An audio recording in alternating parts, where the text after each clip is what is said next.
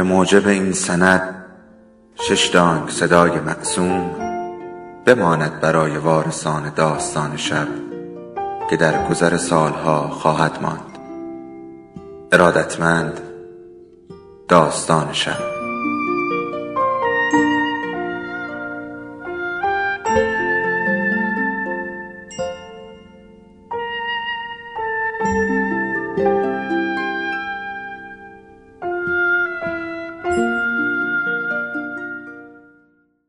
یکی بود یکی نبود.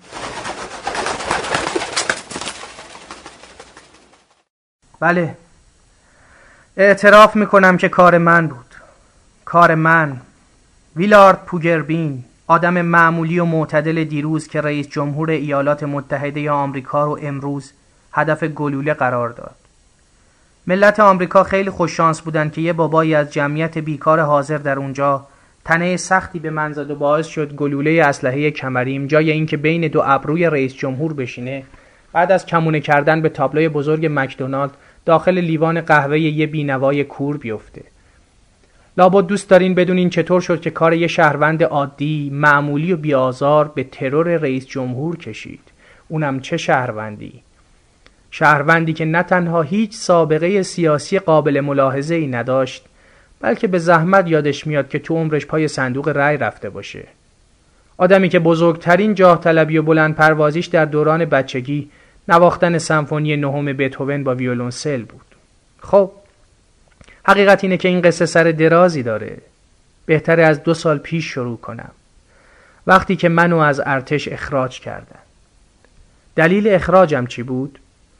حقیقتش این بود که من بدون اینکه خودم خبر داشته باشم یکی از نمونه های تحقیقات علمی بخش سری پژوهش های تسلیحاتی پنتاگون بودم.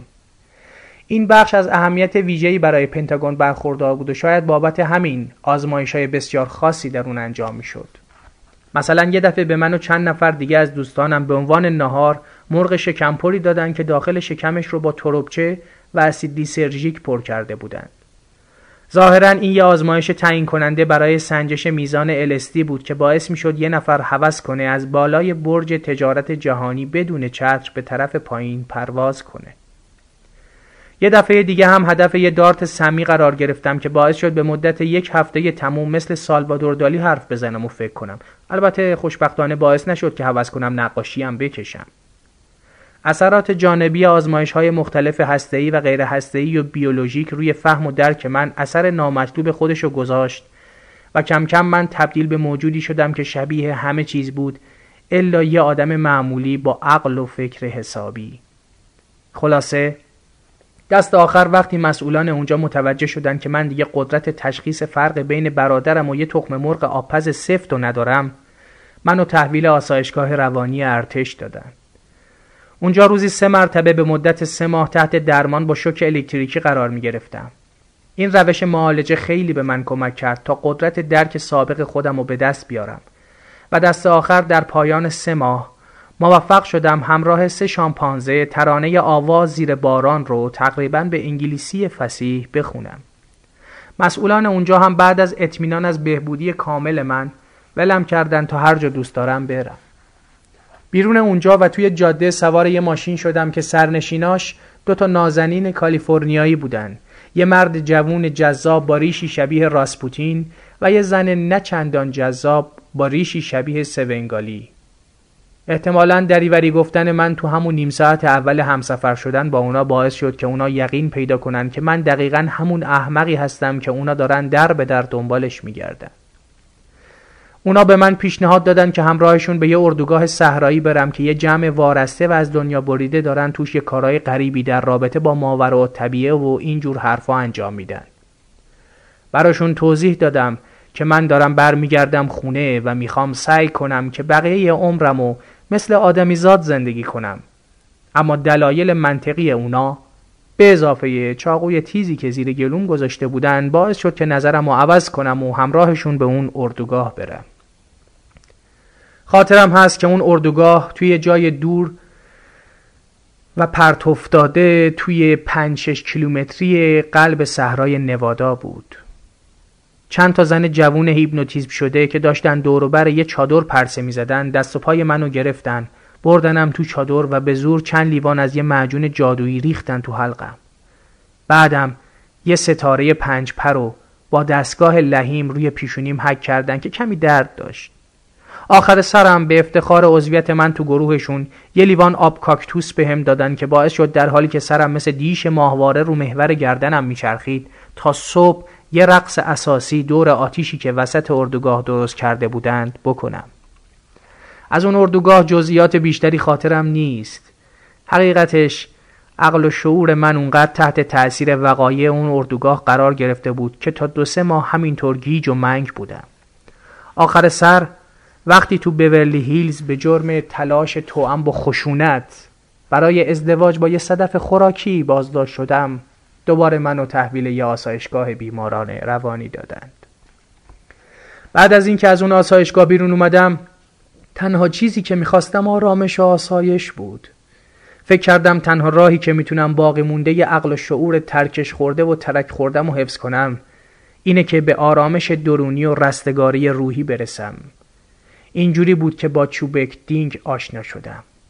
بعد از اینکه چند باری در جلسه های مذهبی سیاسی دینگ و دار و دستش حاضر شدم فهمیدم که اون از طرفداراش انتظار اطاعت بیچون و چرا و کورکورانه داره و هر جور نظر مخالفی رو یا با اخم جواب میده یا با یه حرف تند. این بود که یه دفعه که به شخص دینگ گفتم که به نظر من طرفدارای اون به صورت سیستماتیک تبدیل به یه مش گوسفند کودن شدن. دینگ این نظر شخصی منو یه جور انتقاد تند و تیز و مخرب حساب کرد و به نوچه هاش گفت که منو به دخمه ببرن. اونا منو به یه زیرزمین تاریک بردن جایی که چند تا از مریدای فداکار چوبک دینگ که بیشباهت به کشتیگیرای سمو نبودن. به من پیشنهاد دادن که جهت تمدد اعصاب و تجدید نظر در افکار ارتجایی منحتم چند هفته ای دور از مردم و عوامل ذهنی منحرف کننده ای مثل آب و غذا در اون زیر زمین بمونم. چاره ای جز موافقت با پیشنهاد اونا نداشتم. اقرار می‌کنم که دوره سختی بود. اونا جدا نسبت به مسئله انحراف فکری من نگران بودن و علاوه بر این که به من آب و غذا نمی‌دادن روزی پنج نوبت کتک ملسی به من می‌زدن تا اینجوری افکار منحت و مسموم زودتر از ذهنم خارج بشه. روزهای اول به طور جدی سعی می‌کردم دیوانه نشم اما بعد از چند روز خسته شدم و تسلیم وحشتم شدم. به طور مرتب کابوس می‌دیدم و هزیون می‌گفتم. توی کابوسام دو مرتبه فرانکشتاین و حوالی کاونت گاردن دیدم در حالی که همبرگری رو گاز می‌زد برای من درباره لزوم مبارزه سراسری پرولتاریای قهرمان صحبت می‌کرد. آخرین باری که فرانکشتاین رو دیدم به قدری از بیتوجهی من به حرفاش ناراحت شد که همبرگرش رو انداخت زمین و تا میخوردم منو زد. چهار هفته بعد در یه بیمارستان به هوش اومدم. نسبتا سالم بودم. صدمات روحی و جسمی وارده به من به طور کلی عبارت بود از چند کبودی و جراحت سطحی و اعتقاد واقعی به این مسئله که من خود شخص روح القدس هستم. چند هفته بعد وقتی حالم کمی بهتر شد فهمیدم که جناب دینگ بعد از زندانی کردن من درگیر یه دعوای لفظی و فیزیکی سخت با یه مهارشی پانزده ساله شده بود. ظاهرا هر دو طرف ادعا داشتند که خود خدا هستند. در نهایت تصمیم گرفته بودن این مسئله رو توسط نبرد تن به تن حل کنند و در حالی که در مرز تقریبی نیروانا در حوالی مکزیک همدیگر رو به قصد کشت می‌زدن مامورای مرزی اونا رو دستگیر کردند.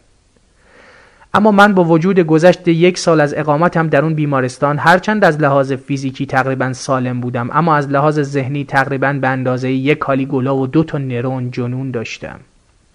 دست آخر مسئولان بیمارستان با قطع امید از درمانهای معمول تصمیم گرفتن منو به دکتر پلموتر معرفی کنند که برنامه جدید و مؤثر روان درمانیش زبون زد خاص و عام بود. پلموتر در اصل ساکسیفونیست یه بار بود اما وقتی به خاطر لمس شدن دست چپش عذرش از اونجا خواستن جذب عالم روانکاوی شد و استعداد واقعیشو نشون داد. می‌گفتند خیلی از ستاره های عالم سینما و موسیقی از مشتری های پراپا قرص روش روانکاوی اون هستند و حتی مدعی شدن که این روش سریعتر و مؤثرتر از ستون فال هفتگی مجله کاسموپولیتن زندگی اونا را از این رو به اون رو کرده. خلاصه منو به همراه یه گروه دیگه از بیمارای روانی که امیدی به شفاشون نبود سوار یه اتوبوس کردن و به کلینیک صحرایی ویژه دکتر پلموتر بردن. وقتی به اونجا رسیدیم من به دکتر پلموتر گفتم که دیدن سیمای خاردار دور کلینیک و سگای دوبرمن و نگهبانای مسلحی که تو محوطه پر... پرسه می‌زدن منو یکم دلواپس کرده. اما اون به من اطمینان داد که صدای جیغای ترسناک و زجه های دردناکی که میشنویم چیز خاصی نیست و یه مرحله طبیعی از برنامه رواندرمانی اونه. برای مرحله اول برنامه رواندرمانی دکتر پلموتر ما رو مجبور کرد که به مدت 72 ساعت روی نیمکت های میخداری بشینیم و بدون اینکه کوچکترین تکونی بخوریم با دقت به متن کامل جنگ و صلح تولستوی که از طریق یه بلنگو برامون پخش می‌شد گوش کنیم. طبعا برای کسانی که تخلف می‌کردند و از جاشون تکون میخوردن مجازاتهایی در نظر گرفته شده بود. بعضی ها رو که یکم تکون میخوردن ناخونشون رو می‌کشید و کسایی رو که خیلی تکون میخوردن به اتاق گاز میفرستادن یا روی صندلی الکتریکی مینشوندن. متاسفانه پیش از اینکه ما وارد مرحله دوم برنامه روان درمانی دکتر پلموتر بشیم از طرف پلیس فدرال اومدن و اونو بازداشت کردن. ظاهرا یه تیمارستان تو غرب نیوجرسی مدعی شده بود که دکتر پلموتر از مریضای فراری اونجاست. آه چه میشه کرد؟ رقابت تو هر کاری هست و رقبا برای بیرون کردن حریفشون از هر ترفند و تهمتی استفاده می‌کنن. خلاصه از اونجا هم در اومدم و به سان فرانسیسکو رفتم. یه مدت بیکار میگشتم تا اینکه یه شغل خبرچینی برای عوامل پلیس فدرال برام جور شد. بعد یه مدتی سازمان سیا هم تمایل پیدا کرد که از وجود من استفاده کنه. منو فرستادن تا مخفیانه از مردم سان فرانسیسکو در مورد ریختن سیانید پتاسیم در آب لوله کشی شهر نیویورک نظرخواهی کنم. زندگی همینجوری علکی میگذشت. تا اینکه یه شب که در آپارتمان رو باز کردم تا آشقالا رو دم در بذارم دو نفر از پشت منو گرفتن.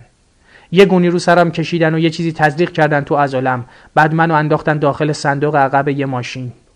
در همون حین که اونا داشتن در رو میبستن و من داشتم بیهوش می‌شدم شنیدم که یکیشون به اون یکی میگه انصافا از جیمی هوفا خیلی سبکتره اما بد دسته وقتی به هوش اومدم توی اتاق کوچیک به یه صندلی بسته شده بودم.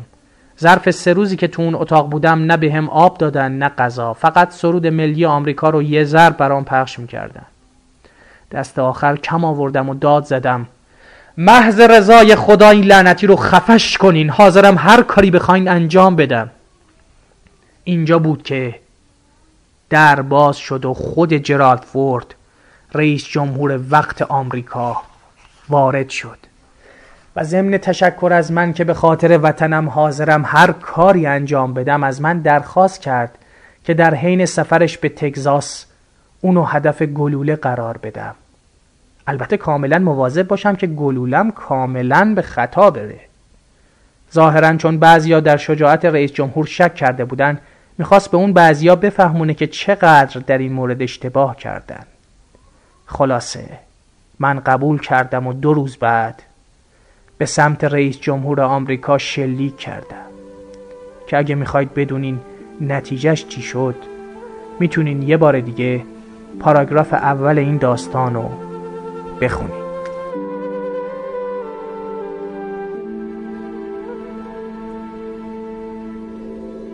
داستان شب بهانه است.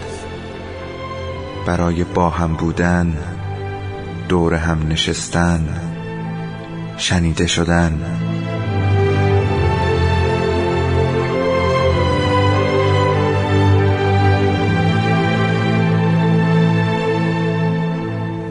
صدای افسانه ها رو میشنویم